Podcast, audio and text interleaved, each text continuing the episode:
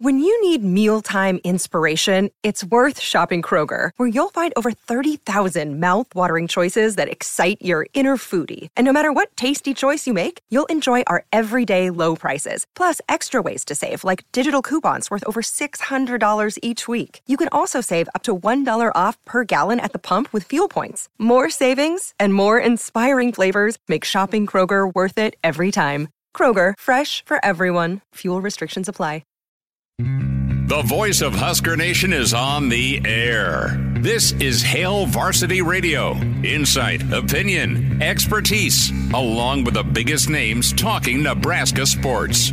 Join in with the show at 402 489 1240 or 1 800 825 5865. Now, here are your hosts, Chris Schmidt and Elijah Herbel.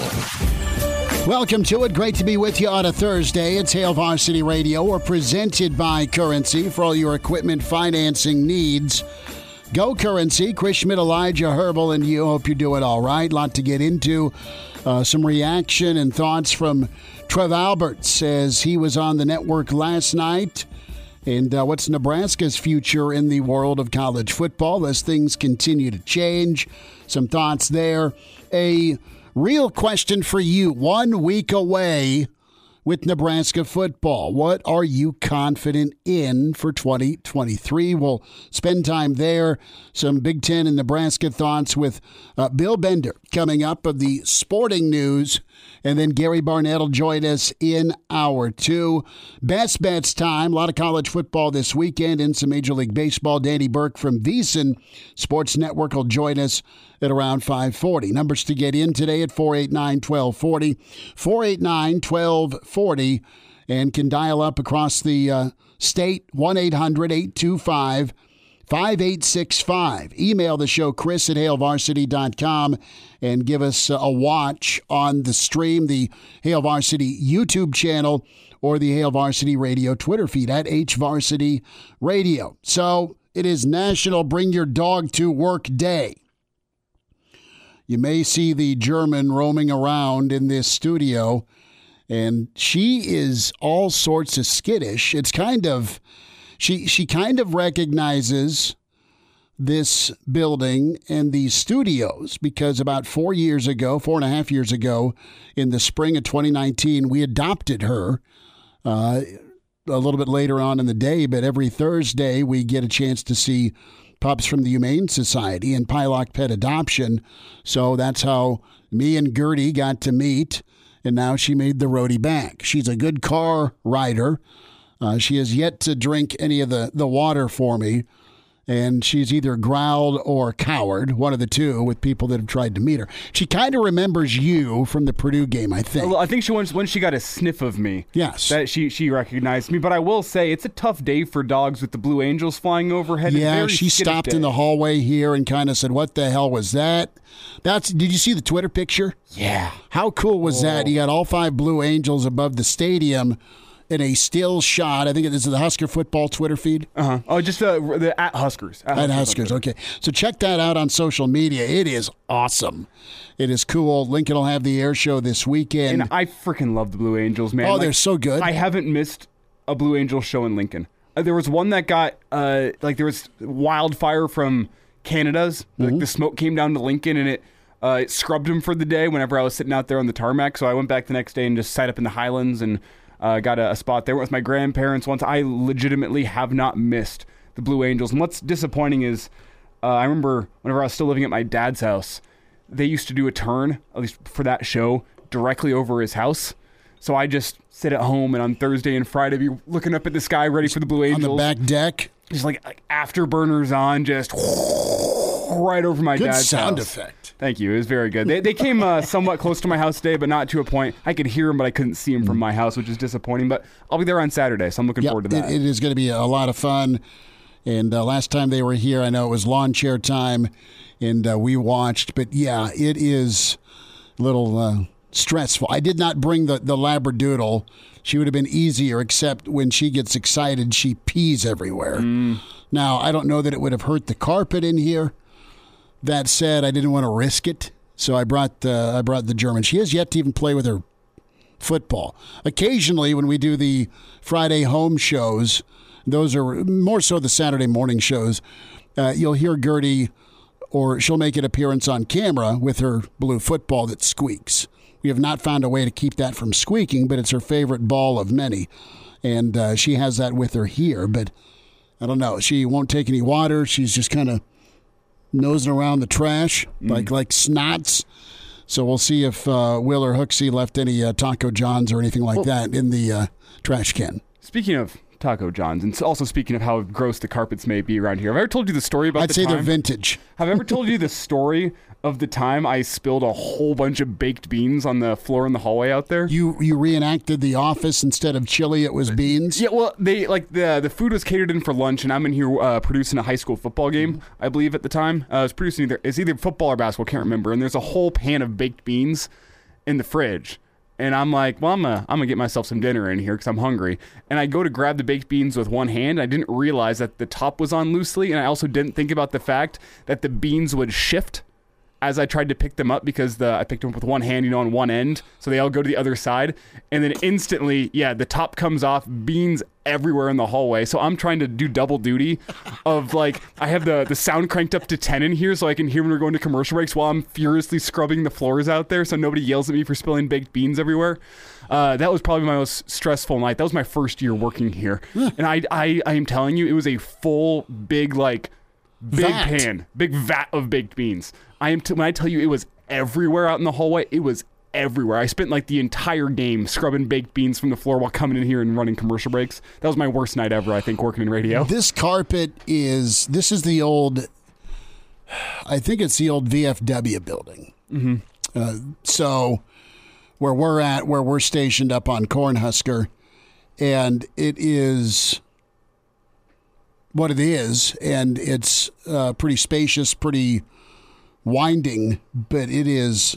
I mean, it's it's vintage. When I say carpet's vintage, yeah, it's vintage. So there's not much that would, would harm it. So your baked beans are probably give it a little character. That's where Probably. I'm Well, and the problem with baked beans is the fact that whenever you scrub baked beans, they tend to smush into things. yeah. So yeah, it was a that was a hellish night at the radio station for So- Elijah Herbel. I haven't told like anybody about that story, but now I've told it to everyone who listens to the show and you. So Well, there we have it. Uh, let's dive in a little bit from Trev before we dive into the the confidence part of things. And you know, it's it's pretty interesting with uh, Nebraska and uh, where things are at because it, it's an ever changing landscape. And Trev is so good about being a realist with where the program's at and where it needs to go. But first and foremost, and shoot me a screenshot on that. I didn't write any notes down on it, but Trev really laid out just where the world is. And it's pretty fascinating to think about Nebraska positioning themselves to get into the Big Ten when things were uncertain with the Big 12 12 plus years ago. So you made the first cut. You were still a, a, a proud, prominent, good, and ranked program. You were still desirable. Your brand is desirable. Your fan base is desirable. And the eyeballs and the revenue you generate very all, you know, all check the box for a team you want in your conference, in your league. And Nebraska is a team you add. We'll get thoughts from Bill Bender and uh, get thoughts from Gary Barnett on if that's still the case. So uh, uh, you wonder where things are going to be at uh, with the next round of whatever the next round is. At some point, you wonder if things are going to be um, even more condensed. You, you wonder if the streaming services will team up and combine. But this is Trev Cut 4 here on the changing landscape, Nebraska's place. And it, really raised some eyebrows yesterday just because, you know, you wonder if Nebraska's in danger of being left out of that next round of consolidation. There could be a day where the SEC and the Big Ten merge in the name of the almighty TV dollar. Uh, the way things are set up, you've got about a seven year window to count some more money. You're part of this latest round of expansion that collected four teams from the Pac 12. Okay, what's next? Here's Trev. What's really happening is that you know the business model of the media companies has been disrupted. I mean, at the end of the, we all lived through this cable bundle package for years. It's what helped build the Big Ten network. It's what helped build the membership previously, and so as you know the way live sporting events are consumed and how they're distributed changes and now we're moving into a streaming model. And at this point, nobody's found a strategy around bundling streaming. I mean, ESPN Plus and Disney Plus and Hulu, it's been tried. Um, and so as dollars become scarcer, you're going to see shifts in how alignment looks and, and essentially some contraction. So, you know, it doesn't mean it's going to be tomorrow. The reality is a lot of these deals that were built were built in, uh, for the next five or six years uh, my, you know, from my seat, uh, the vulnerabilities exist for for some, in that we, we've it's it's go time, right? We, we can't fiddle foul around anymore. We, we've we've got to win football games. We've got to work really hard as an institution and on things like the AAU and academic profile, because in the end. Uh, as you move into a streaming model, Greg, I really think the data and analytics surrounding what your brand value is becomes more amplified and it'll become clearer. And so we've got we, have got work to do, and we're going to do it. We've got the right coach in football to help us get there, and Coach Rhule. Um, I think we're in a good position, but I think um, lethargy cannot be part uh, of what describes the Husker athletic department going forward. I'd agree that Nebraska still is in a good position, but Elijah, you can't let recency and relevancy continue to drift the wrong way. You're still relevant. You've just not been recent. The last time you spent time in the top 10 was 2016. So there is urgency, and that gets down into maybe not what 2023 is, but what's Nebraska, where is Nebraska at in 2024 with their football program? And where are they in the pecking order of the Big Ten with four really good football programs coming in? Well, and I think that's why you, you listen to Trev here, and it doesn't sound like it's urgent panic time for Trev, but he understands He's the gravity real. of the moment. Yeah, He's and, real. And thank God Trev's a straight shooter on this because something we've discussed here, and people have commented, you and I have had the discussions of of will there be cuts to these super conferences as time goes on to try to make the most profitable brand that you can, and and I think reading in between the lines there on Trev, it's yeah we're, we're safe right now, we're not at risk of being cut, but if the trend continues and it's 2030 and Nebraska's still struggling to make a bowl game does Nebraska still have the same national brand pull that they have right now? Because Nebraska still draws in eyes and TV dollars, but Schmidt, you and I have, have kind of felt Husker fans becoming a little bit more apathetic year by year on the Husker football program. They're waiting for something good to happen, and I think if Matt Rhule is able to turn things around in, in relatively short order, you'll be able to draw those eyes back. But at what point do you reach the point of no return where fans my age and fans younger than me are, are no longer watching Nebraska growing up? They're no longer caring about the Husker football program. So whenever 10 and 2 does happen again, because I don't think that's a matter of if, that is a matter of when. That's just the trends of college football. But the question is, can you get there soon enough that you haven't lost an entire generation of fans? Because if the, the young people in this state currently aged, you know, 5 to 20, I mean, they haven't seen a winning season that they can remember for the most part. And if that trend continues, at what point do you lose them forever? And then at what point does Nebraska lose its relevancy in college football in terms of being able to draw eyes to the television? Yeah, you got to keep uh, re, uh, reloading the fan base, and that is every five to fifteen year old that that goes to the ball game with dad or grandpa or guardian or whoever, and are they hooked on it? Do they love it? And oh, by the way, do they see a winner? Does the rest of college football see a winner? Does the Big Ten? get a winner. You don't want that expiration date to ever happen with Nebraska football uh, because Washington and Nebraska, awesome matchup 30 years ago, awesome matchup 12 years ago. Is it going to be an awesome matchup in 2024? Is it going to be an awesome matchup in 2030? To us that still remember football and Mark Brunell or, or Billy Joe Hobert or Billy Joe Gunrack, I'll always remember Washington coming into town number one in the country with Steve Emtman. Mm. And Nebraska didn't win that game, but hey, they had some some dudes on both sides of the football, and it was it was really cool to to see that as a showcase ABC. Here's Keith Jackson moment for the rest of the college football world world to see. You still want to be a a choice in the Big Ten for those primetime ball games. You still want to be an option, not just because of your history and, and eyeballs, but because you know what? It, it's a great matchup choice for the 2:30 game. It's a great matchup choice for NBC at 6:30. It's a really cool matchup choice for uh, the Big Ten after dark at nine o'clock. Dare you say?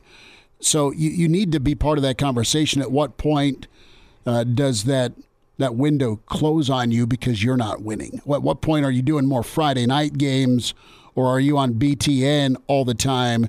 Because well, we have we have time slots to use, we have teams to pick from, but you don't want to go away as being one of those top choices for a matchup.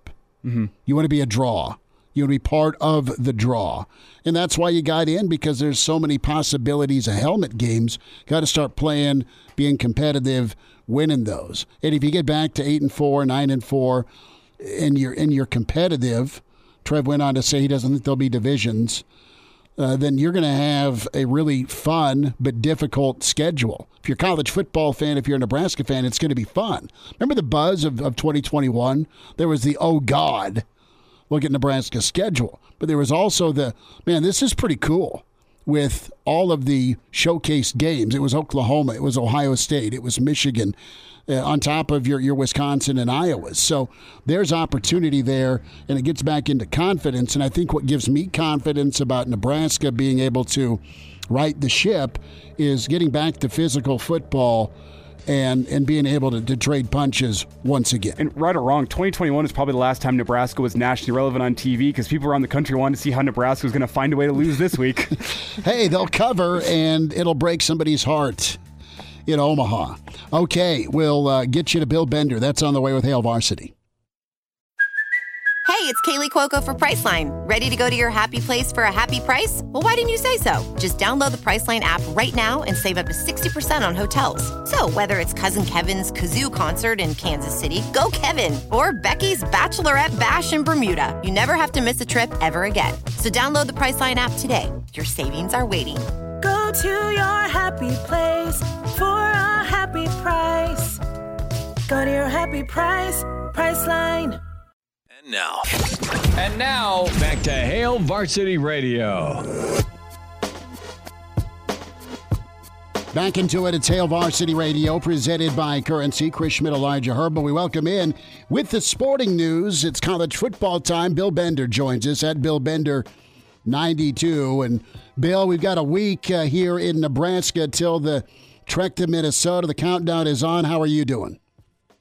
I'm ready. Uh, you know, I was ready to talk games and spreads and coaches and narratives. And what happened yesterday? We had another little turn on the realignment cycle. So, yeah, it's it's been a wild summer, but I'm ready for these guys to kick it off and start playing on the field. I, I am too, and it's been kind of a, a just a crazy summer with the Big Ten's additions.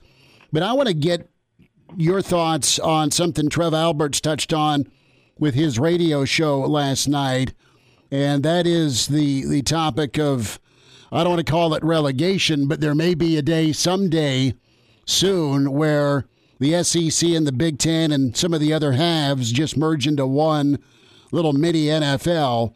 And I wanted your take on the Nebraska brand is Nebraska in danger, or would be? Would Nebraska be in danger of being left out of, I guess, a core group of college football names? Um, I mean, no, I don't think so. I, I you know, it's interesting. I, I read Trev's comments too, and got to talk to him at Big Ten Media Day about Matt Rhule, but I didn't touch on realignment with him because we didn't really see it coming. But I mean, Nebraska if we're being honest about a program assessment, it's not like the 90s. Everybody knows that. But I think the interest level, the ratings, the attendance, the things that TV networks look at still favor the Huskers. And I think right now they're in a decent spot of if you were ranking the top Big Ten brands, and this isn't programs, this is brands, I still think Nebraska would, I think, five or six right now. Okay. Does that make sense? Yeah, I mean that's that's super fair based on the last six years where they're not even over 500 in Big Ten play. Right, but it's not my lifetime. Of course, I know that they they've had great years as national championship program. I mean, their national championship drought. I, you could look at it this way too. You could say, "Hey, Penn State hasn't won a national title since '86. What are you talking about?" Right? Sure. Uh, Michigan and Nebraska split in '97. The Wolverines haven't won one since then. Uh, Wisconsin hasn't won one in my lifetime. So I still think they have that brand cachet. That's me, though, as a traditionalist of college football. I tell you what, Chris, I've been looking at college football, I was thinking about this the other night. College football now versus college football 40 years ago. And I took a peek at some of the conferences, and I just can't help wonder if some of these teams might not wish it was still like that instead of what we got right now. Agreed. Uh, absolutely agreed. It was a simpler time. I know Georgia and OU and Switzer sued for their ability to to be on TV as much as they wanted to be based on their their value and it has opened the proverbial Pandora's box to now uh, you look at what the Big Ten's got set up schedule wise. I mean, the quadruple header we smile about because, well, we're in the Big Ten and Big Ten country, but you have some programs and some conferences that are that are going extinct or could be. Yeah, and you just don't want people to be left out. I think that's and that's uh, this round of realignment. And I kind of said this this morning in a editorial meeting. I said, you really look hard at realignment. I mean, SMU has the potential. They're going to win if they get in a Power Five conference, right? They're going to win. CF wins. Um, Cal and Stanford win if, if the ACC picks them up. Big losers are Oregon State and Washington State because they're probably going to end up in the Mountain West Conference at this point. So it is a little bit of relegation in that sense. And Trev's on to something because the more I think about it, if we head toward this NFL model, it's only going to be. I could ask you the same question, Chris. How many programs matter at that point? Fifty, maybe. Yeah, 50, I mean, you, will have a top fifty. You'll have. I mean, you look at the SEC, and you've got some real juggernauts and historical names. You, you still have, you know, the Miamis of the world that are there. Same with Florida State. You go into Texas, and you got the A and M's and Texas's, but quite frankly, the TCU's and Baylor's have been better than Texas the last ten to, to twelve years. And then you have some of those other programs that are decent enough in football, but man, their their basketball program's still something to write home about. The other sports as well. So I don't know what that number would be. Would you look at it? I mean, what do you have in the NFL? 32. 32. 32 you could say 32 and, and, put Green Bay at the top of the list. That'll be fine. And then we no, I had to get one in. No, do it. That's fine, man. I, I, I want to get the Lambo someday, but uh, you could draw a line at 32, but I think you could you could be safe at 40 you know, with college football. Yeah, and I think that's what this ACC move is all about. And it's kind of the move within the move to me is if the ACC is pro active and grabs – Stanford and Cal and SMU and, and has a late night TV slot, that they're preventing the SEC and Big Ten from just doing this mm-hmm. and grabbing the 40 to 50 schools that they want. And maybe, I mean, the thing that Trev brought up that I've always been interested in is will they ever kick a school out? Now, I go back to that 1984 discussion. The Big Ten at that, at that time, you look at the power conferences, the only two conferences that haven't had somebody leave are the Big Ten and the SEC. Those are the destination conferences. Those are the ones you go to to be in. To, you know, uh, you know, the ACC expanded too. I guess they didn't, lose, but they lost Maryland. Maryland went to the Big Ten. Bill, whenever you talk about the fact that the Big Ten and the SEC hasn't been losing anybody, I think that's kind of what Trev was getting at in the comments last night. That you know what, that might not be the case for forever, not because the schools choose to, but because the Big Ten decides that schools aren't of value. So I want to get your take on a system of promotion and relegation, similar to what we see in, in Premier League soccer. Do you think that could be viable for the future of college football? You know, I don't watch a lot of soccer, so you would have to explain to me exactly how it works, but the concept is not foreign to me. Um, yeah, like what if they, in 10 years, they're like, hey, Rutgers, you haven't pulled your weight. Hey, Northwestern, um, you've been terrible for this many years, and then they start relegating teams. And that's why I say when you look at that original Big Ten from 40 years ago, and then you kind of peel off a couple teams, if I was branding the Big Ten, I think that there's probably well, this doesn't count the West Coast schools, but probably six or seven that would be worthy of that super conference status when you check all the boxes. And I'm talking tradition, revenue, uh, wins and losses, uh, marketability, those kind of NIL, how they're doing NIL, how they're doing transfer portal, how are are they considered like an organization? You know, it's like kind of like fast food restaurants. Is this a major corporation or just a local chain? And the game is set up for the major corporations now. Bill Bender's with us, Hail Varsity Radio. Bill, want to get into a little bit of Nebraska and Minnesota. You know, what in your eyes is a good showing? Yeah, win would be nice for Nebraska. I don't know if that'll happen or not, but can you make a, a basis for maybe how the season will go off of this first game? And what, what type of weight do you put in it for Nebraska at Minnesota Thursday? Well, I mean, with Coach Rhule, I mean, I was around him a lot at, at Big Ten Media Day. I was around Jeff Sims a lot at Big Ten Media Day, and kind of my takeaway there, and you heard him talk about it, and it's cliche in some ways, but they talked about how, being a disciplined team. So to me, that means are there a bunch of false starts? Are there holding calls? Are there the things that have happened in Nebraska in the past couple of years that have led to so many one-score losses? If this is a one-score game, does Nebraska win it? Um, those are the things I'm looking for. I think it should be a fun game. Minnesota's got a little bit of sleeper value. They are the only Big Ten West team whose starting quarterback isn't a transfer. yeah. I found that kind of interesting. The rest of the schools are playing a little bit of transfer roulette, and that's going to make some for for some unpredictable first couple weeks for these schools. I could tell you, I think this will happen with Jeff Sims or you know Cade McNamara at Iowa or Tanner Mordecai at Wisconsin. But the truth is, you're not going to know until you see it. Bill, whenever you look at the Big Ten West as a whole, who do you think, as of right now, has your advantage to go? Have the honor of playing either Ohio State, Michigan, or Penn State in the Big Ten title game. And I say that jokingly, obviously, because of the Big Ten West history there, but it feels pretty wide open sitting here in Nebraska, the Big Ten West, as it always does, really. Who, who do you think has the advantage? Because you look at Iowa, their offense last year wasn't great. Which might be the understatement of the year, but they've made some progress through the offseason. Wisconsin's got a brand new head coach. Nebraska's got a brand new head coach. Purdue's got a brand new head coach. Northwestern's got a brand new head coach. Everything about the Big Ten West just feels like you're going to be setting yourself up for failure if you try to make predictions. So that's what I'm going to ask you to do. Make a prediction on the Big Ten West. Other than that, right? Other than that change, here's what's the same in the big. You know, yeah. Uh, last year, I, I kind of made the joke that uh, back in July, you wouldn't have heard me last July saying, "Hey, you know what? Late November, Purdue, Illinois is going to be huge, and the winner's going to go to Indianapolis." You know, I didn't say that. Um, I think that'll be a the, uh, you know, they're, they're two teams that are going to be unpredictable as well. But I went with the old standby. I went with Wisconsin. I, I've, as much as I've talked about Matt Rhule and I like that hire, I like Luke Fickell too. I think he's got a little bit of a better foundation in Wisconsin to work with.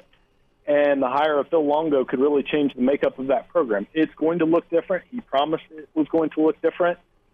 But I like their talent, and I think they're the safest when you're throwing darts to me, if that makes sense. Yeah, I think that's right on. And it, to me, it's going to come down to Iowa, Wisconsin. I think Iowa's got to go to Wisconsin. Does that sound right? I don't have the. They do. Yeah, the they Wisconsin do. schedule uh, in front of me. I know Wisconsin. All I should. Yeah, Wisconsin also gets Ohio State, but I think they host Ohio State. That may not mean much, but it's better than the alternative, and that's going to the shoe. And uh, you know, I just think uh, to your point about what Wisconsin's got: good offensive line, stud running back a quarterback that could be beyond a manager with Mordecai, and uh, 18 total starters back. Fickell can play defense and coach defense, so I think Wisconsin's going to be really, really tough. Uh, and and I think Iowa will be really good too. That maybe Iowa's. You know, I know Penn State comes to Kinnick, and they have Ohio State too this year too, I believe. So, Iowa's Iowa could have a a uh, a nine and three, eight and four type season, but it could be a a more complete team, Bill, with what uh, what additions they've had on offense. And I think their defense is really good. They just they lost a lot of first round talent. Sure, and you know the the key to that is Cade McNamara, and will he keep that? He he's like the perfect Iowa quarterback, by the way. Yeah, accurate, good leader. Going to have the. I think they will be better. Um, will they be thirty points a game? Good, probably not. Um, but that's not their style, and, and Kirk still finds a way to win. So there there is a case for every team in the division. And you mentioned Iowa, uh, you mentioned Wisconsin. They're the two safe ones, and the other additions that Iowa made, Erick All, the tight end, and Cam Brown, the wide receiver from uh, or Caleb Brown, I'm sorry, from Ohio State. They're going to have some more weapons on that side of the ball, and they're going to have some experience. But like you said, I'm actually looking at how do you replace a guy like Jack Campbell? How do you replace a guy like uh, uh, Kaevon Merriweather on that defense? Luke Van Ness, uh, first round pick. So they've got some holes to fill on the other side this year, which is uh, kind of a different narrative that we haven't really talked about a lot. And now. And now, back to Hail Varsity Radio. Bill Bender with us here on Hail Varsity Radio. And Bill, over in the East, Ohio State has been picking up some uh, momentum, at least according to Vegas, in terms of finally being able to take down Michigan and be Big Ten champions or uh, maybe even be national champions. Uh, Vegas has liked what they've seen over the past about month from Ohio State. So I want to get your thoughts on the Big Ten East and where it stands. Is Michigan still the favorite in your mind? Um, you know, they're even. They, they really are. It's coin flip. And Michigan's made it a coin flip now. So despite the Harbaugh suspension and everything that went with that, which was totally bizarre, Ohio State's got a, the most All-American talent in the country. I can tell you that. Our preseason All-Americans are out this week. Ohio State's got more guys on that list than anybody else, and it starts with a guy that a lot of people think is the best player in the country, and Marvin Harrison. So they're loaded. They haven't picked a quarterback yet, which is interesting to me. But I think both of them are going to play early in the season, and they have the three big stage games against Notre Dame, Penn State, and then ultimately Michigan. But I mean, Michigan, Ohio State, and even Penn State, you got to consider them. It's going to be a really fun division to watch. I want to go uh, away from college football for a moment, and I know you put this out in in June, and the uh, the countdown continues with the top fifty phenoms. Right? Yeah, you, the the hype. Did you buy in? Are you more as a Packer fan? Do you think more about the the Favre get you traded for him? I know from Atlanta, but the Favre get and, and then Landon Aaron Rodgers. Those two uh, acquisitions, or do you still privately fume about the uh, the Tony Mandariches of the world? That's the one that that gets every Packers fan going because when we had this article that we did at Sporting News, when it came, the conversation turned to Tony Mandarich, a couple of our younger editors were like, "I've never really heard of him," and I was like. Well, why don't you look at the next three names in the NFL draft then? And it was, uh, you know, it's Deion and uh, Barry Sanders and uh, Derrick Thomas. Yeah. Like those guys were pretty good. That's why Green Bay fans are still mad about it. So uh, yeah, I mean it's it's amazing, and hype is what it is. I know we retweeted that today based on the Strasburg news, but mm-hmm. it's um, you know, I I always when we did that list, I just kept saying the way hype is now has changed so much than, than when I was a kid. When I was a kid, it was baseball cards. That's how you. Oh, yeah. You, you did hype, and and maybe a video recording of a guy in high school. But now it's everywhere. It's early, and it's almost harder to deal with that hype. I think because you, you guys deal with recruiting. It, it there's 15 year old kids that are hyped up as the next Patrick Mahomes. That's the name we're doing now. Were you in the Gregg Jefferies era where you had to get that Fleer rookie card? Oh yeah, I mean I had them all. I mean that's why I say the one for me. If I was ranking number one after LeBron's number one, yeah, and, and he is, and that's easy. But for me, the next guy, and, and some of this is growing up in Ohio, it's Ken Griffey Jr. Yes. I mean, we knew about him when he was at Cincinnati Moeller. We knew he was the son of Ken Griffey Sr. My son's 12. I can't impress on him enough how cool Ken Griffey Jr. was. I still think he's the coolest athlete maybe ever. He he was must see, man. I mean, breakfast table, 13 inch black and white, cables just kind of new. There's uh, Dan Patrick and Olbermann or Kilborn doing his highlights. And we're slow playing our serial so we can see Ken Griffey Jr. and his debut. It was a triple. And that was the guy we, we got on. We got the Ken Griffey Jr., the father and son poster. And then it continued to blow up. I mean, we'd we, would go to Cincy games if, if they were uh, playing the Cubs. Uh, we'd try and get there to see when he went when he went to Cincinnati. We didn't, and then we'd we'd try and see the Mariners. Who in the hell would ever want to go see willingly the Mariners pre Ken Griffey Jr. uh, right, but, but you, but you did. That's Dad's like, all right, where are we going on vacation? We're going to go see the Royals. Yes, but who do you want to see him play? It went from the Yankees to those McGwire and Canseco Bash brother days to all right, here's Ken Griffey Jr. Let's lock in. I mean, that's you're right about that. I mean, and you smile about it now, but man, did he deliver? He absolutely delivered. He did, and and we had fun with that list. Now the college football side was a little bit harder because you can get to college from high school, but the hype doesn't always materialize. Mm-hmm. Uh, you know, we, you could use Ron Powlus countlessly in that yeah. discussion, but you know, there are guys that have come in through college that. I mean, Adrian Peterson's one where I thought from day one I was like NFL star.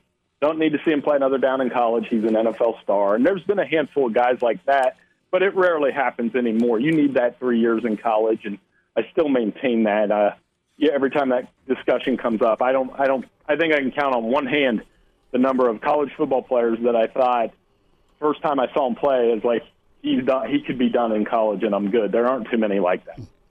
Bill, to bring us back to college football here, I think the most hyped prospect right now in the, the world of college football is probably Caleb Williams, following what he did to Oklahoma, the Heisman season last year, and the weapons that that USC offense has this year. I think a lot of people as you kind of laid out the Patrick Mahomes comparison, see Caleb Williams as the next quote unquote Patrick Mahomes. And I want to get your thoughts on not just USC and Caleb Williams, what they face in 2023, but really the, the Pac 12 as a whole, as it's their swan song.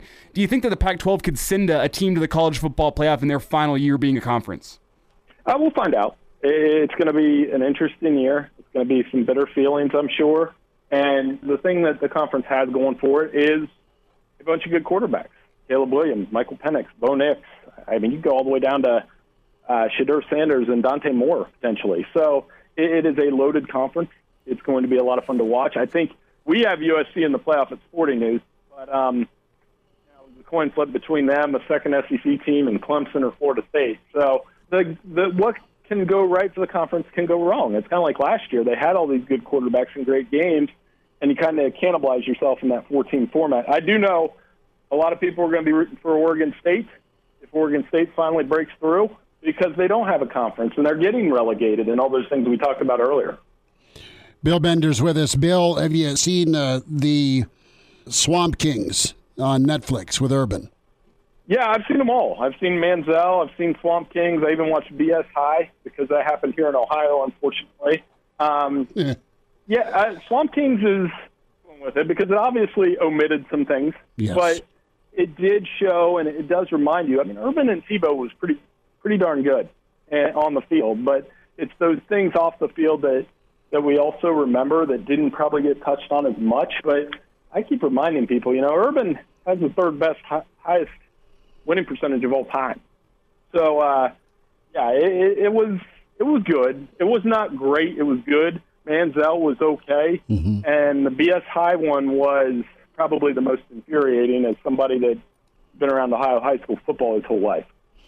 Bill will get you out on this. Bill Bender, Sporting News. Follow him all college football season. Read him, sportingnews.com, of course, at Bill Bender 92. Are you going to get to a Nebraska game, either home or away, or do you have your schedule laid out? Is there anything that that uh, you'd circle? I know we a year ago we were talking about Ireland. Uh, and and but, but now came back. I, yeah, well, I would have just stayed. We had a great time. It was wonderful. But uh, any game that you'd want to get to for Nebraska? I'm hoping. You know, our schedule's pretty flexible here early in the season. We'll see how it goes. I know uh, one that we have circled for September that I know I'm going to be at will be Ohio State Notre Dame. That mm. will create a big overreaction uh, either way, and that's why, much like we watch Nebraska and Northwestern as a tone setter, I think Saturday's a tone setter for the Irish. Know, everybody's going to be watching. Sam Hartman, Notre Dame, uh, second year for Marcus Freeman. We know that the pressure of coaching there, and, and we'll see how it goes. But definitely uh, that one. And I'm hoping to. I really want to get up to Nebraska. I want to see you guys out there. I love talking football with Nebraska people, and I'm not kissing up, but you guys love football as much as I do, and it's just so fun to have these conversations. Bill, it's awesome to get caught up with you. Thanks for a few minutes today. Thank you. And now. And now, back to Hail Varsity Radio. Back with you one final time this hour. Gary Barnett, 10 minutes away. Thoughts on the relegation topic from Barney, Nebraska, and uh, their plight in the Big Ten this season, year one for Matt Rhule. A week from today, we're in Minneapolis at the graduate, leading you up till kickoff Uh, ahead of Nebraska, Minnesota. 489 1240. Reminder about your friends at Dyer Law and personal injury is something they can handle.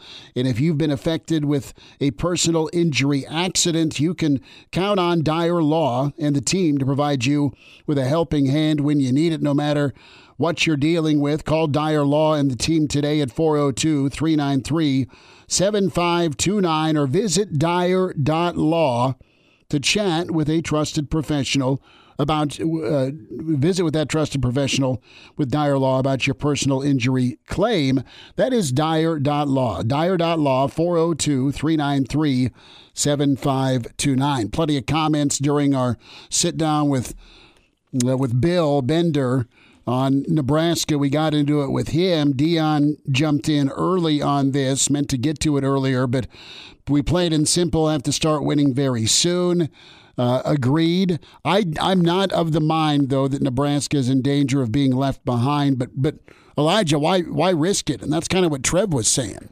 Well, yeah, it's exactly that. And and I mean, I personally personally kind of like the idea of promotion and relegation, not because of of what it means for Nebraska as of right now, but I think it leads to more competitive games all across mm-hmm. the board. I mean, if you eventually get to a, a day with, say, 50 top teams in the top conference, the ones competing for the college football playoff, and then everyone else in a lower tier, what's stopping you from saying the bottom five teams are going to get sent down to that bottom conference? And hey, the, the top five teams, whoever made the playoff if you will, in that bottom conference. They're going to be coming up and joining the big boys next year. And if you can stake your claim there and have a successful season, you get to hang around and get the TV media rights. I think it leads to a more competitive college football, and people have bemoaned the the potential loss of the importance of some regular season games, well, that brings it right back. Whenever you're in a promotion or relegation battle at the end of the season, hey, guess what? That game on Black Friday, I know you're sitting at three and eight right now, but it means something because if you lose it, you're going to be down in the bottom division next year, and if you win it, you're not going to be. I think there's there's elements to that that I think can solve some issues in college football. It's not perfect, but there's no perfect solution in college football. I just see that as a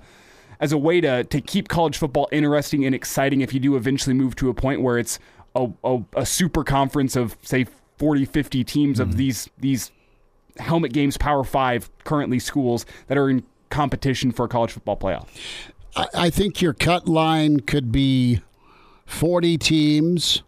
What what I don't think you can do, and, and money may blow this out of the water, but you don't want your college football regular season to be an afterthought like the college basketball season. Mm-hmm. Locally, it'll generate some buzz. And hey, is, is Nebraska taking on Michigan? Is Ohio State coming to town? You're going to go, right? If your basketball team's fun to watch and they're winning, you're going to go. But what you don't have is people to just all of a sudden chime in and tune in for for December for the for the playoff uh, when you have when you've had a, a ramp up of regular season. You still need that to, to matter, and it and it does. But I think you could have your your top 40 so to speak and then if you're outside that 40 you're still playing you're still on TV but you're well you're you're Oregon State now where you're a good football program but now where do they go? When I like this thought from Matthew here before we get out this hour, the team that's coming up from the bottom conference would have to play the team above them to replace their spot. Kind no, like it could that. work it could work. More emails. Coach Barnett's on the way. His thoughts on all of this. Hail Varsity Hour 2, presented by Currency. The voice of Husker Nation is on the air. This is Hail Varsity Radio. Insight, opinion, expertise, along with the biggest names talking Nebraska sports.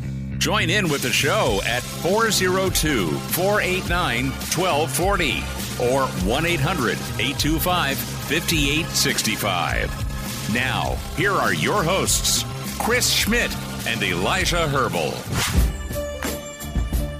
Back into it, hour two. It's Hail Varsity Radio, presented by Currency. We welcome in Hall of Fame coach Gary Barnett, Colorado Northwestern, the Missouri Tigers Hall of Fame. Coach, a week away, man. Are you getting goosebumps, or are you uh, just hammering film? How you doing? Well, you know what it's like. I'm not getting goosebumps. I got too many things to do. I'm I, I have a hundred guys I've got to learn new numbers and names for, and where they're from. That's the big deal because they're all from all over the place. So I I spend most of my time just testing myself to know who they are. But uh, no, I, I go to practice every day. Still get a little golf in, and uh, I I do have crunch time coming up though. So that's it's getting pretty busy right now. Are you uh, are, are you learning Twitter handles, Coach? Is that going to be a thing from practice? No, that's not going to be that's not going to be a thing by Coach Barnett. No, or Mark Johnson. I can tell you that. Okay, so, I, I, was just wondering if if because that's well, I, pretty you unique. I, I'm I'm wondering what they're going to put on the back of their jerseys. In fact, I'm going to ask that question today when I go to practice. Um, are they uh, going to put their Twitter handle or their mm. social media handle on their jersey, or are they going to put their name on their jersey? That'll be a, that's a good question to ask. I want to get your thoughts on just what do you expect. I know what you want as a head coach, but in a year one with a new offense, with new personnel, and this relates to Nebraska, this relates to Colorado, and I know Coach Primes knows knows what what his son is at quarterback, but you don't know all the pieces. You think you do, but what the heck can you expect in game one? TCU for you guys, Nebraska's at Minnesota. What's a, a fair take uh, on on a bar to reach for the offenses?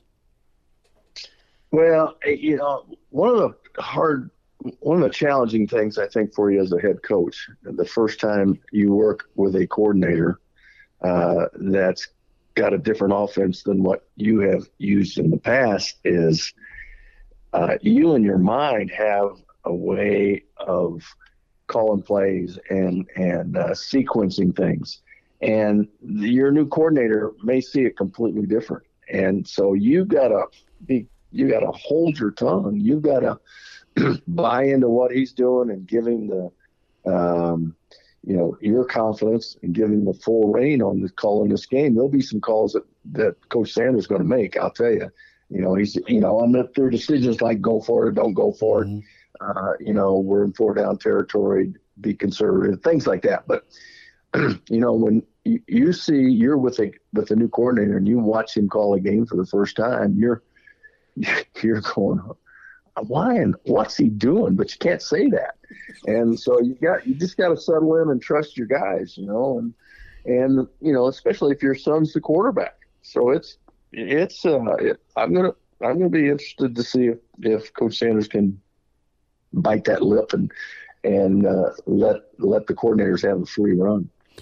When you look at Jeff Sims and Satterfield, and there's familiarity, of course, with Coach Rhule and, and Satterfield, and really liked how South Carolina ended the year, right? They they really wowed college football with what they did against Tennessee and then upsetting Clemson.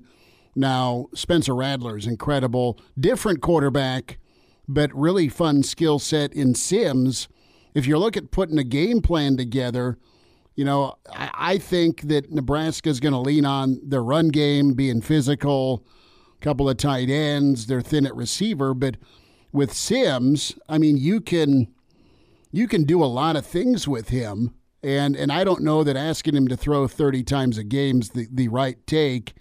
Uh, but I also think you can, based on your opponent, Coach Barnett, decide to, to make him a runner versus just a scrambler. And I look at Nebraska maybe to do that here in a week. Yeah, I I think that uh, you know you're gonna you're pretty much going to center that offense around him, mm-hmm. and he you're going to have to let him run. I think, and um, it's it's just it's going to be it's a great weapon. You know, that's the only time you have ten blockers is when your quarterback runs the ball. So, um, you know, it's it's an advantage for an offense that can do that, especially if you can come out and be physical early on because teams just aren't as physical in in uh, fall practices as they used to be, and so it's you have a big advantage if you can come out of sprint out of fall camp with a very physical football team. Really enjoyed some of Joel Klatt's comments this week on his podcast, the topic of Matt Rhule came up, and he talked about culture and the the the tone that was set at Baylor by Rhule and, and then trying to kind of rebuild the culture in Lincoln. And it's it's apples and oranges, Baylor and Lincoln. Coach, talk a little bit about that culture element and how culture helps you win. I mean, uh, it's such a talking point, and it's been a talking point in Lincoln for a lot of years because of all the change. But from your perspective here, tell me truly how culture can translate from a meeting room or team building to moments in the fourth quarter on a Saturday. Well, culture's culture builds expectations. Is what it does. It fuels expectations, and uh, it, uh, the right culture won't let you think the wrong way. The the the culture that you want as a football coach is one that can't wait to get to the fourth quarter, can't wait to get to the tough situations because it creates a set of expectations for you uh, and demands for you as a player and on you as a coordinator or on you as a coach. And so that's what culture does. Culture creates expectations and it supports expectations. And it doesn't happen overnight, it gets built. You don't just take a pill and all of a sudden you got culture. it, it, it's created over time. And uh, you know, it's it's it's a metamorphosis, time, pressure, and heat uh, is what brings about the change and creates that, that culture. So it, it you've got to have all three of those, and that's that's what happens. And when you've got a culture, then when you someone new comes in, he has to adapt adapt to that culture, and he's got to know I'm not coming in to change this culture. I'm coming in to be changed. And so uh, all of a sudden now, uh, everybody, everybody, everybody that touches your players, everybody that talks to your players, uh, is part of that culture and part of the expectations that get presented and and uh, uh, or uh, an awareness that you you have it and you you buy into it. Gary Barnett with us, Hail Varsity Radio. Coach, uh, over under win total at six and a half for Nebraska. If you want to predict, great, but tell me why they can go six or better. Well, uh, first of all, they don't they don't play Penn State or Ohio State. Okay. Okay. That that's a big big plus. Uh, you're opening with a Big Ten. You open with a Big Ten team that really doesn't know what you're going to do, and then you come back and you're playing a guy a team that was one in 11 two years in a row practically. So uh, and trans got a whole new team, whole new coach. So you know, there's there's two games in the get go, plus your scheduled wins that that uh, a lot of teams have. So you know, to me, you throw in the fact that you don't play Ohio State, you don't play Penn State. Um, you know, there's there's a good start on your seven wins right there. So you know, you got to stay healthy. Obviously, everybody does, but uh, you got to keep your quarterback healthy. But you know, Matt Rhule knows how to build culture and uh, you know he's going about the right way, slowly and uh, assuredly. So uh, I think there's seven out there for Nebraska. I'm interested. What's what are the expectations around Colorado this year with Coach Prime? I mean, what's what's your read on putting a number next to, to CU this year? Well, if you uh, if you just poll people in within 60 mile radius of Colorado, you think we might win the national championship. uh, but you know, just on paper, uh, knowing knowing the cultures, knowing the climate here, uh, you know, I would have, you know, three and a half is the over under at uh, Vegas, uh, and I would have said if you if you win four that's that's uh, that's done. You're doing a pretty good job. But I, I'm I'm changing my mind a little bit. I'm moving more towards five and six, as to uh, after what I've seen and what I think is possible with this football team. What's changed your mind? Time. Uh, you know, the fact that he's you know he's dealing with uh, Coach Sanders is dealing with 70 men. You know, he he's he doesn't have a lot of boys he's got 70 men out there, and um, they've already gone through all the uh, changes that, that happen to you when you first start college. They they don't have those things. Mm. You know, they're men. They've done this. Uh, so, uh, I, and I just think that watching their coordinators work, their organizations, uh, how smart they've been in practices. You know, I, I I'm I'm thinking a little better than four.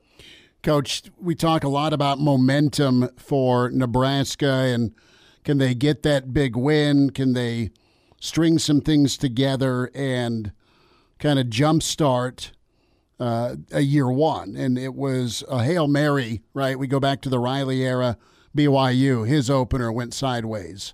Uh, Nebraska gets the game canceled, and then Colorado loses, uh, beats Nebraska in year one of Frost. So it's it's been some time. Speak to that moment of momentum for you, if you can, about your stops at, at Northwestern, and then also when you came back to Colorado. Was there a, a turning point moment that helped you get downhill in a good way? Well, um, you know, at Northwestern, we opened up with Notre Dame and we beat Notre Dame. Now that should change all the momentum in the world for you. you know, the most losing football team in the country for 40 years. Uh, but then we come back and we lose after being up 27 to nothing to uh, Miami of Ohio. We lose 28-27. So all, all, that momentum just sort of fell right out of the boat. Uh, but three weeks later, we go to Michigan and we beat Michigan. That was a momentum. At that point in time, you're legitimate. At that point in time, you believe in yourself. And um, you know that that sort of happened to us at Colorado as well. Uh, we, we beat A and M. We beat uh, in in 2001. We beat A and M. We beat I forgot who it was back to back. And so you know that that and then finally Ohio State or Iowa State in a big game before we played Nebraska. Mm. So you know we were building then, and uh, but the the, mo- the one you really remember, I do, is the Northwestern thing. Mm. Coach, you had a chance to watch Swamp Kings at all on the Florida Gators teams with Urban Meyer? No, I haven't, but I uh, I'm I'm going to have to get up in the middle of the night and watch that sometime. Well, yeah, it's it's pretty interesting, uh, and just to see uh, how how Florida was built. There were not not everything at, at, Florida was covered, so we'll we'll circle back to that when you get a chance to see it. Uh, Nebraska lost their president Ted Carter. He took the Ohio State job.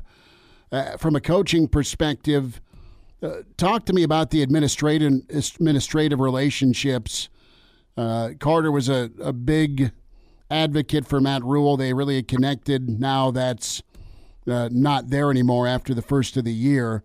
Was that something you were in tuned to? Uh, not only your AD, but also the, the president of the university uh, from a, an alignment standpoint, philosophy standpoint. How big was that for you? Huge. It, it, you know, it's absolutely. Uh, we we don't do probably what we did at Northwestern without a change in presidents, and not. I mean, the president we had was was a really good guy, solid. He was a tough guy, but another, the new president Henry Bienen came in, and it was a it was a completely different attitude. Same thing with athletic directors; they can be huge if they're the right guy. And so, if you're a coach, and I lost my president at Colorado uh, six months after I was here too, mm. and um, it ended up being a really challenging situation as a result. Mm. Uh, you don't you don't know it right away. It's you got to go through fire first to for you really find out where people are. And so for me, that was huge. Um, an AD change was was problematic as well for me. So I think any coach that loses the guy that hires him, uh, either president or athletic director or combination of that, like I did, uh, it's really problematic for the football coach. So dig in. few more minutes. Gary Barnett continues with us, Hail Varsity Radio. Good stuff from Barney on, well, that Nebraska brand if things get shook up in seven years. I know that's been a big talking point, but based on some of Trev's comments, uh, he's not resting or putting his feet up. Uh, win now is kind of the mentality, and you got to have it. Get back to some recency and some relevancy. Uh, more with Coach Barnett on the way here. We'll have a little bit of time. Danny Burke also joined us, VSiN Sports Network. His thoughts on the college football weekend ahead. What do you think of the Irish and the number they're laying? Uh, college football is here. NFL preseason and some Major League Baseball with Danny. Reminder about you and buckling up. Use your seatbelt, it saves lives. It prevents injuries only if properly worn. Buckle up. A message from the Nebraska Department of Highway Safety Office. Podcast is for you. Spotify, iTunes, Google Play. Can uh, download the segment or the entire show. Also, the Hail Varsity YouTube channel. More with Coach Barnett on Hail Varsity Radio continues. And now. And now, back to Hail Varsity Radio. Gary Barnett with the Hail Varsity Radio. Thank you for those kind words. I, I'm interested also, Coach. We may get to a point as expansion happens and mergers continue that you just have one one league where you you, you could have an SEC and Big Ten combo or the halves of college football. I'm asking you about Nebraska's brand value. And, and Trev Alberts had his weekly show last night, and there, there's urgency in Trev, there's urgency in his voice about Nebraska needing to, to, to get it picked up again and start winning. Brand is one thing, eyeballs another for Nebraska, but they've not won in a while. Would they be in danger? Could they be in danger? Uh, I want your outside perspective of being left out of that that in crowd of top college football programs? I think the only danger that they would be in is if if they just uh, stink it up this year or next year. I mean, their brand is good. It's it's about value. It's going to be about value. Mm-hmm. Do you mm-hmm. bring value? do you sell out crowds? Do you get TV eyeballs? Do you bring money into this group and uh, and value? Uh, are you something that is a welcome piece of this conference or this big league that we're talking about? So I think Nebraska is okay, but they I think they're fine. I think they're better than than a lot of people but they now they really do have to they do have to win, mm. and um, it's you know not this year, but over the next two or three or four years as this sort of thing continues to unravel, um, th- they've got to provide value. There's got to be proof of that value. Last thought, coach, and this has been going around with the, the media days and different college coaches being pulled on uh, things outside of football. You've seen it with all the ACC coaches, you've seen it SEC coaches, Big Ten coaches, and uh, favorite music, favorite movie, favorite food. So I'm going to ask you your favorite band, your favorite movie, and I know I think I'm going to put money on on on uh, barbecue ribs, but I'm going to ask you your favorite food. Oh, really? Uh, you're going to do this to me. Uh, Do you not? My favorite. Are you not down? Favorite, I mean, you. you all right, my favorite. My favorite band's going to be a tie between the Ozark Mountain Daredevils and the Rolling Stones. Okay. okay? Uh, my favorite movie might be Tin Cup. Okay. Mm-hmm. Uh, my favorite food. Uh, come on, Mary, give me some help here.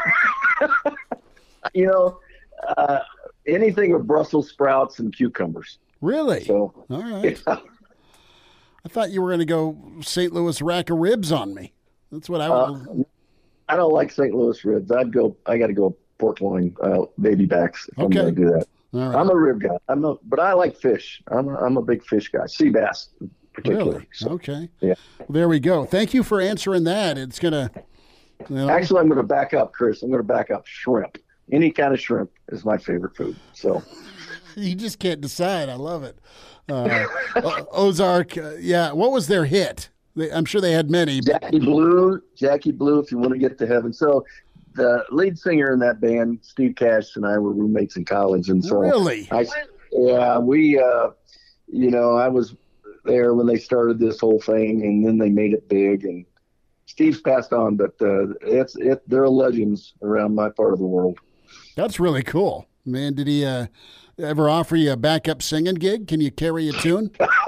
No, but we both wrote books and we exchanged the books, and I think he wrote a better one than I did. But uh, uh, no, it was it was crazy watching those guys just get famous, and uh, so that's my group. Man, good stuff, Coach. You have a good week. Thanks for the time. All right, Chris. Talk later.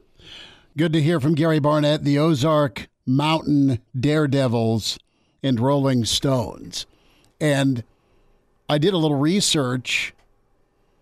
Yeah, they were fraternity brothers and fraternity roommates. No way. Yeah. So late 60s, 70s when that band goes off, couple of top 40 hits, that's his that's his college roommate. Well, and imagine just like what's got to be going on behind the scenes of like the whenever you get back together and ah, I'm more famous than you. No, I'm more famous than you. They're Like- both- like, they're they're, both- probably trying to one up each other. That's probably why they both did so well in their careers. They're just trying to one up their old college roommate. Well, I, they're both like from kind of the Springfield, Chesterfield area of Missouri. So just kind of small, smaller town dudes, and that, that ended up at Missouri. Good stuff from Coach Barnett. But we talked to Bill Bender about it. Elijah, we heard from Barney there on just where Nebraska's at. And it, it makes this season pretty fascinating about Nebraska getting back to a, a winning program, back to their winning ways. I'm interested here as to the, the how and the why Nebraska does that, and we'll know more from Coach Rhule. We'll have plenty of thoughts on, on his press conference tomorrow. But defense, I think we feel pretty good about in a sense that it's going to be different. And you had Rhule lay that out there. It's in that Osborne mold of, okay, let's do something that is a real pain in the backside to prepare for, where you have only three or four days and you're new, you're an outliner.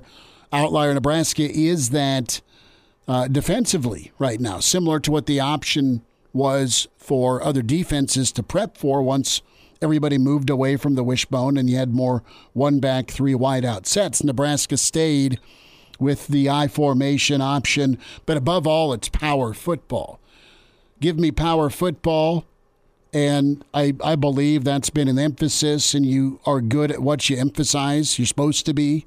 Nebraska's emphasized physical play. Nebraska's emphasizing physical line play and a physical offense with a running quarterback. Listen, I don't. Wisconsin's not going to have a running quarterback. Illinois is going to be more pro style. Iowa has a mobile but not running quarterback. Where are we at in the rest of the West? I mean, Minnesota's quarterback is is athletic and mobile but not running. He's well, he's he's dual threat, but I don't think he's a threat to beat you in either of those threats. If that if that makes sense. He no, it, he can he can do enough to hurt you, but it's not anything they're going to hang their hat on. Yeah. because they're gonna they're gonna line up and play rugby and hand off to their eye back. Mm-hmm. So Nebraska has a, a potential difference maker at quarterback athletically when it comes to running, and Nebraska has maybe a difference maker with that running back room, assuming the offensive line gets to where they need to be. I think that's an area of confidence if you're a Nebraska fan, and we talked about that to start the show off. Where you know where where are you confident at? What makes you confident for Nebraska to get to that six or better number? And it's going to be the defense. It's going to be the offensive line. It's also going to be your special teams and field position. Mm-hmm. Are you hosed? I mean, is it first and 10 at the 20 every time you start a possession?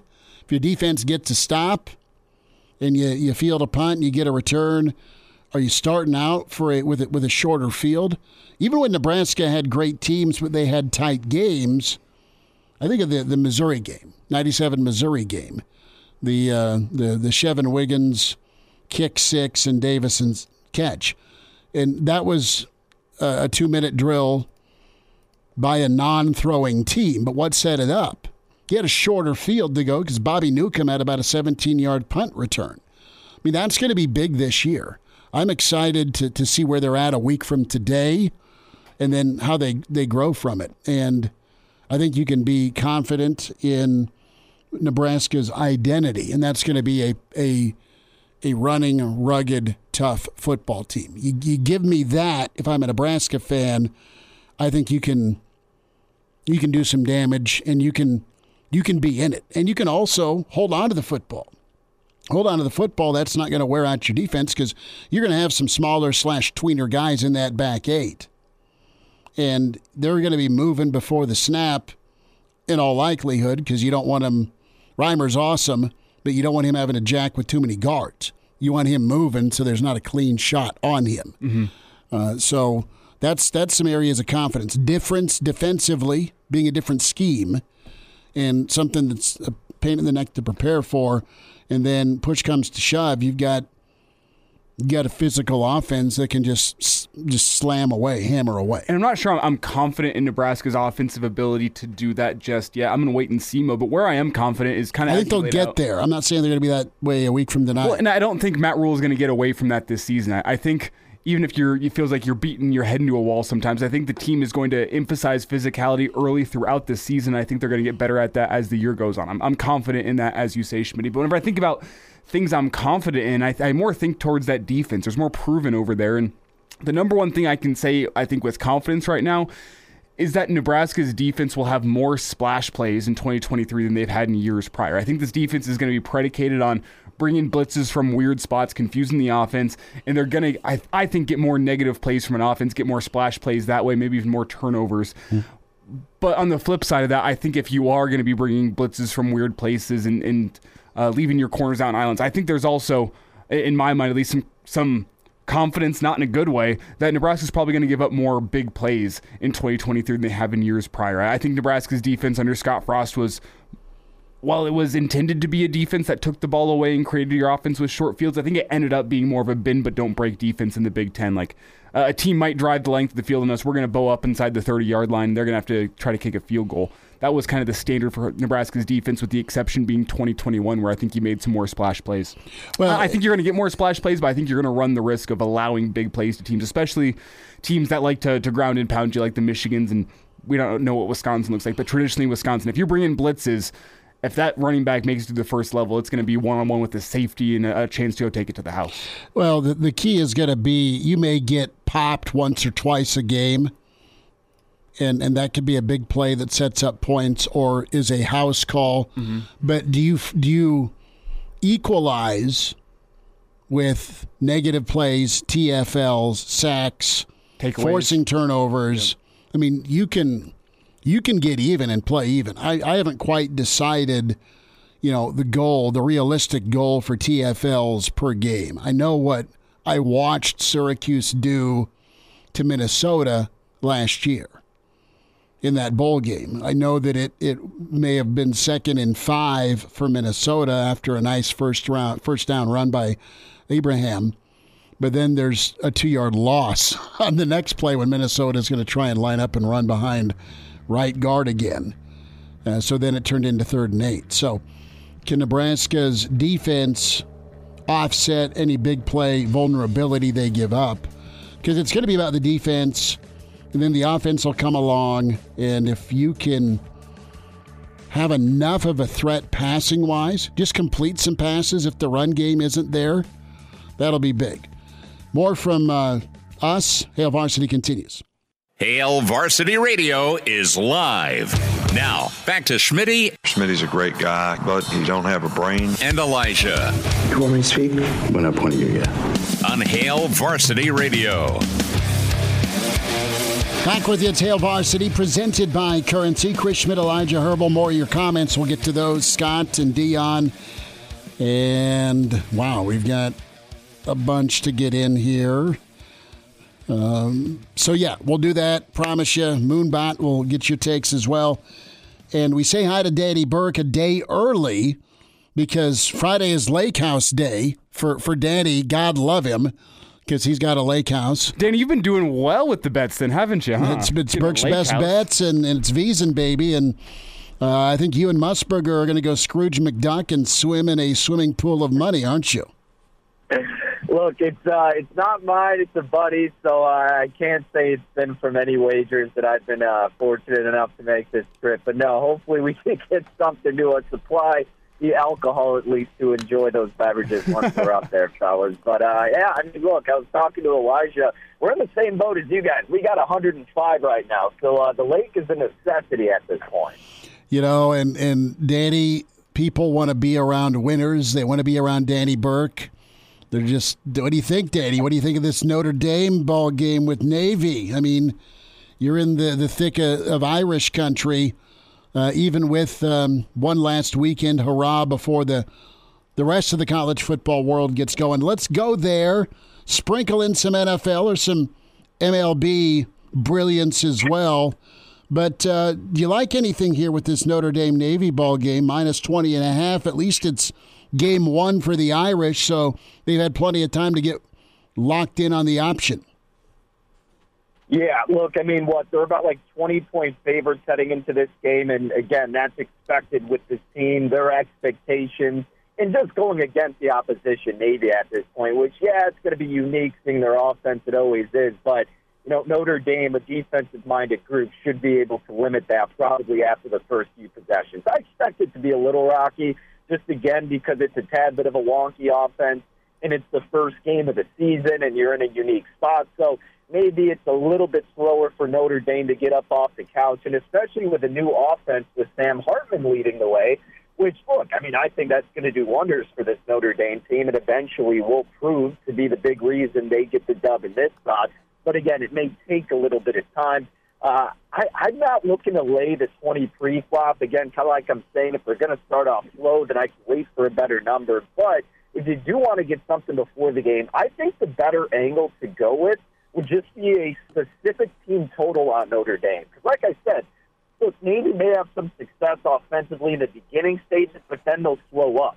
So I don't want to trust anything with Navy's offense necessarily. So that's what kind of takes me out of doing the full game total going over for both teams. I'd rather just focus on Notre Dame, who's going to want to showcase their brand new offense with their potentially electric quarterback in Hartman. So I think they're going to keep their foot on the pedal and try to put on a show for all those fans out there in Dublin. And uh, yeah, uh, we learned last year don't go against the Irish head coach. Probably don't go against the Irish team this time around either, guys. So uh, got to be Notre Dame with a team total or nothing for me. It's Danny Burke with us here. Burke's best bets on Hail Varsity Radio. And Danny, when you look elsewhere in the slate of college football on Saturday, it's rough. Not a lot of great matchups. Uh, there are some close spreads, but not any helmet games, not anything that's too exciting aside from Notre Dame Navy. You laying any other action this weekend on college football? Yeah, nothing that I'm probably going to take here, fellas. I'm probably going to stay away. Now, if I can recall exactly, whoever San Diego State was playing, uh, so you got to pardon me because I'm driving right now, so I can't recall exactly. It's Ohio. In that, okay, yeah. So in that game, that's probably the next most interesting one, I guess you'd say. I mean, look, USC is a monster favorite. It'll be cool to see Caleb Williams for a little bit, but you know, who cares after that? But in that San Diego State game, I, I think you're probably looking at an under there. I believe it's got hit already a little bit, but if you don't mind still getting the adjusted price, San Diego State typically a team that has a good defense. I'm thinking they can show that again, and I probably gravitate toward them in the game as well. But I think maybe that total going under could be the right move. And we've talked to some guys on VSiN who are way bigger and better college experts than me who just completely live and breathe and die college football. And I know some of the smartest handicappers also have targeted this under. So if you're itching to get involved with something else on that college slate for week zero, perhaps that could be your spot to do so. Danny, any NFL preseason or plays you like tonight in Major League Baseball? Yeah, so with the NFL, I didn't do anything tonight with the Steelers and Falcons or Colts and Eagles. Uh, I think that Colts and Eagles game will be pretty interesting just to see how much playing time, you know, some of the guys out of Indianapolis get. Because with Richardson, I mean, you don't really need to showcase too much because he's going to be a guy who needs to improvise, uh, improvise, and you know, do more of the work with his athletic abilities. So I wouldn't be shocked if he's incredibly limited with his reps. But again, final preseason game, so who knows?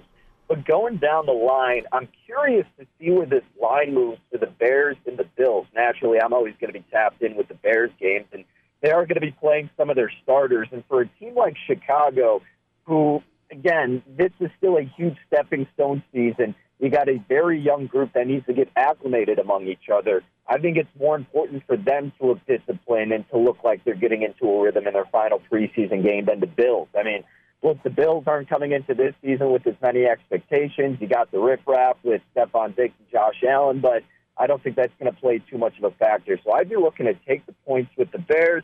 And then for tonight, fellas, I did do one play in baseball. I did the under first five, four and a half between the Diamondbacks and uh, the Reds tonight. So uh, Williamson and Merrill Kelly. Kelly's been a really strong pitcher. Williamson has struggled, but so have the Diamondbacks bats against lefties the past month. So I'm thinking this could be a tightly contested game. Both battling for a wild card position here. Thinking runs are going to come at a premium, and we can trust those starters to keep it under four and a half for the first five innings. You didn't you didn't just dive all over Boston earlier today? Oh man, you know I didn't, but I was looking at that game and I was surprised, you know, seeing what that line was because JP France of the Astros his ERA is solid, but you look at his projections, FIP, XFIP, and it was showing that he was due to get pummeled.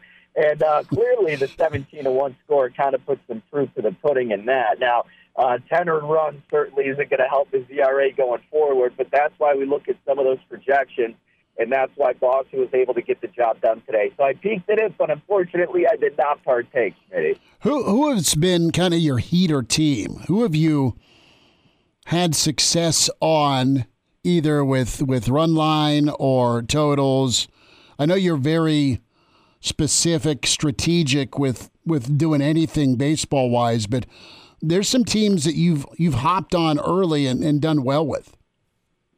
Yeah, you know, at the beginning of the year, and it's funny, I was kind of talking about this a little bit earlier today, too. At the beginning of the year, it was the Minnesota Twins, but it was a very picky and choosy situation with the Twins because the division they're in, the AL Central, is just so, so bad.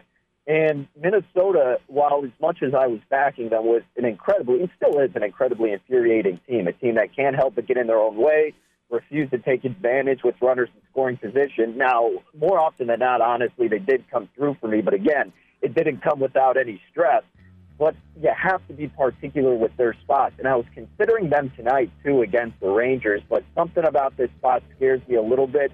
But I do like Pablo Lopez as opposed to Heaney, who's pitching for the Rangers. So, again, originally it was Minnesota. Now I found myself backing some of these chalkier teams a lot more. The Dodgers, for example. Danny, uh, I gotta, I gotta jump in. I gotta jump in. We're up against a hard break. Hold that thought, partner. Hang on. You got it. And now. And now, back to Hail Varsity Radio. Okay, one final time. Burke's Best Bets, VSiN Sports Network, Daddy Burke. We interrupted Danny because I didn't look at the clock. Daddy, you mentioned the Twins early. You've liked the Dodgers of late. Thanks for staying with us.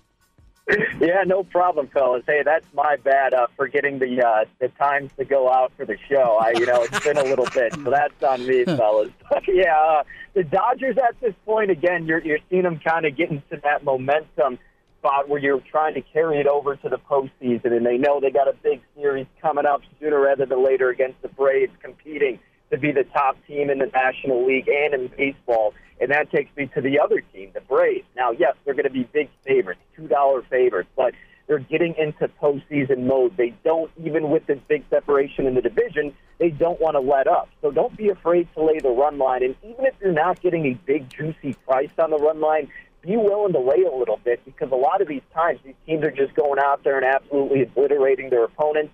For example, I took the Braves on the run line last night. They won, I think, like seven nothing. So uh, the Mets, a team that's pretty much mailed it in right now, and those top teams are absolutely still competing despite the separation they may have. So don't be afraid to lay that chalk down the line here in the Major League Baseball season. Danny, last thought here before we get you out. The AL West, you got three games within three teams, I should say, within two games of each other in the Rangers, Mariners, and Astros. Who are you taking to win that division?